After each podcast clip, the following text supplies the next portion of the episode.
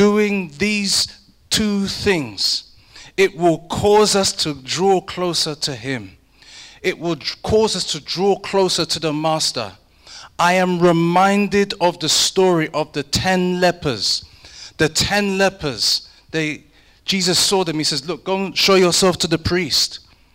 And when you show yourself to the priest, you know, along the way, you're going to get healed.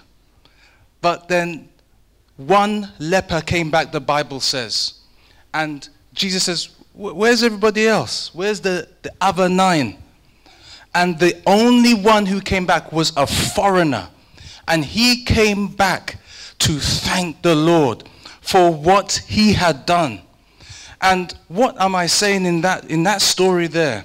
In that story, when we give thanks to God, you draw closer to him. That's what this whole thing is about. We need to draw as close as we can to God. And in order to really touch his heart, in order for his presence to come closer in our lives, we need to come with a thankful and a grateful heart. When we come before God and we praise him, and this is the other thing I wanted to mention. The scripture says,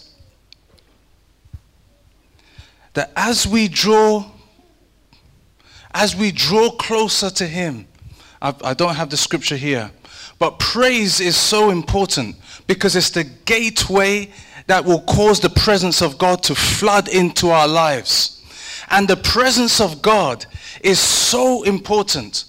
I was saying earlier in the previous weeks we want to come and really enter into the true shekinah glory of god but there are requirements. We enter into his gates with thanksgiving and we enter his courts with praise.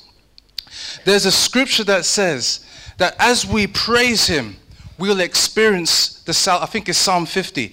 As we praise him, you will experience the salvation of God. There's another scripture in the book of Psalms that says this that the gates are praise and the walls are salvation. And I'm saying that to say this. Many of us need a divine intervention in our lives. But as we praise Him, we will experience the God's intervention and God's deliverance in our lives. God is, is, is really um, wanting us to express thanks and gratitude. The other side of not having a heart of gratitude is when we have a heart that is, is murmuring, and when, when that happens, it's a dangerous thing because that opens the door, it causes pollution to come into our hearts. And so, I want to also just mention about a couple of other stories in the scriptures where people needed divine intervention and experienced this. The Bible says how, like Paul and Silas, they were doing the work of God. In, this is in the book of Acts. They were doing the work of God. And they were going about, and then there was this woman who actually had, she was, de- she was causing, um, helping our masters to gain a lot of money. And, you know, it was going on for two days, one or two days in, in that. She was kept on saying to Paul and Silas, hey, you, you guys are the Most High, you're from the Most High God, aren't you? You know, God is using you. You're from the Most High God. And Paul just got fed up. And he said, you know what? I'm going to just do some deliverance. And he done deliverance on the woman. And the scripture says how they were thrown into prison.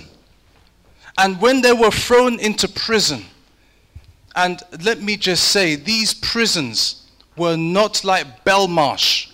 How I, have now I've, I've been to Belmarsh to visit some people, and they were telling me their experience in there. They, there's, there's Sky TV, they've got um, snooker tables, they've got a gym, and it, it, let me just tell you, the place where Paul and Silas was was not like that. There were rats running around. There was excretion around the place. It was not a very nice place to be. And they were thrown in prison. And yet they were in chains. And then the Bible says how they sang praises. They sang praises. And as they sang praises to God, and as they worshiped the Lord, and as they lifted their voice, and as they sung songs of gratitude in the midst of chains, in the midst of their surroundings, deliverance came. The Bible says how it shook and the whole place shook and in, in such a way the chains fell off. The prison guards were like bewildered. What the heck is going on here? They looked around and they were free. I'm saying that in whatever situation you or I have, as we praise Him, as we adore Him, God will intervene. There will be a supernatural intervention from heaven, as a divine intervention from heaven. I want to also mention this other story about King Jehoshaphat. King Jehoshaphat in Second Chronicles chapter 20 verse 21 to 22.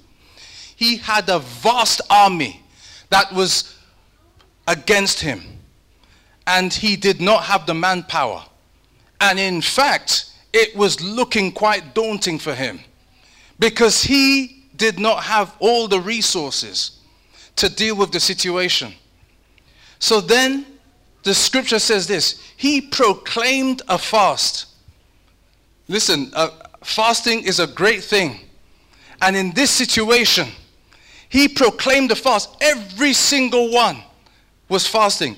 Even the babes, the mothers with their babes, everybody was fasting. He proclaimed that fast.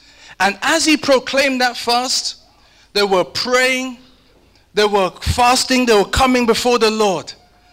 And as they done this, the word of the Lord came, saying that all they needed to do is to stand still and see the salvation of the Lord, just to worship God.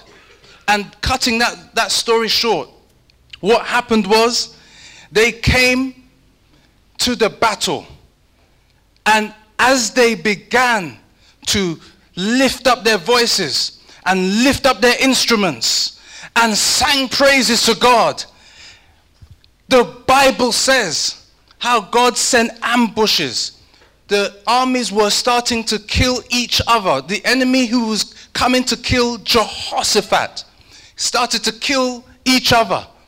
They started to turn on themselves. Why? Because praise was lifted up. Adoration was lifted up.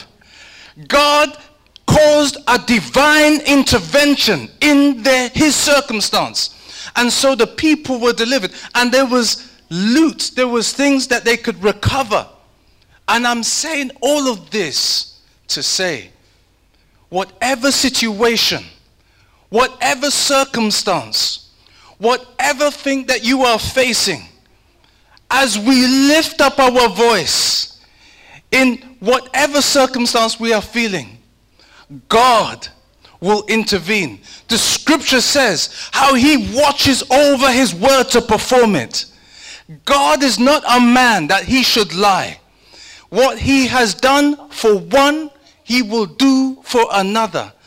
And so with that, I want us just to stand upon our feet. If we can stand upon our feet, I want us to thank the Lord. I don't know what circumstance you are facing right now. I want you to raise praise and thanks and worship him. If I can have the worship team. Father, we thank you. Father, we praise you. Lord, your word says that in everything give thanks Give thanks, for this is the will of God in Christ Jesus concerning you. Father, we thank you. Lord, we praise you. We give you worship. We thank you Father, for what you have done, for what you are doing. We give you worship. We give you praise. Team, if you can play a song of worship and praise to the Lord. Father, we thank you. Lord, we give thanks to you today. We give you praise. Sama kiborianda. Lord, we thank you. Thank you for protecting us. Thank you for keeping us. Thank you, Father. We give you thanks, my God. We give you thanks, my God. Salabusi kiandari bori kabush. Lord, we give thanks to you. We give praise. We give praise to you. We thank you, my God.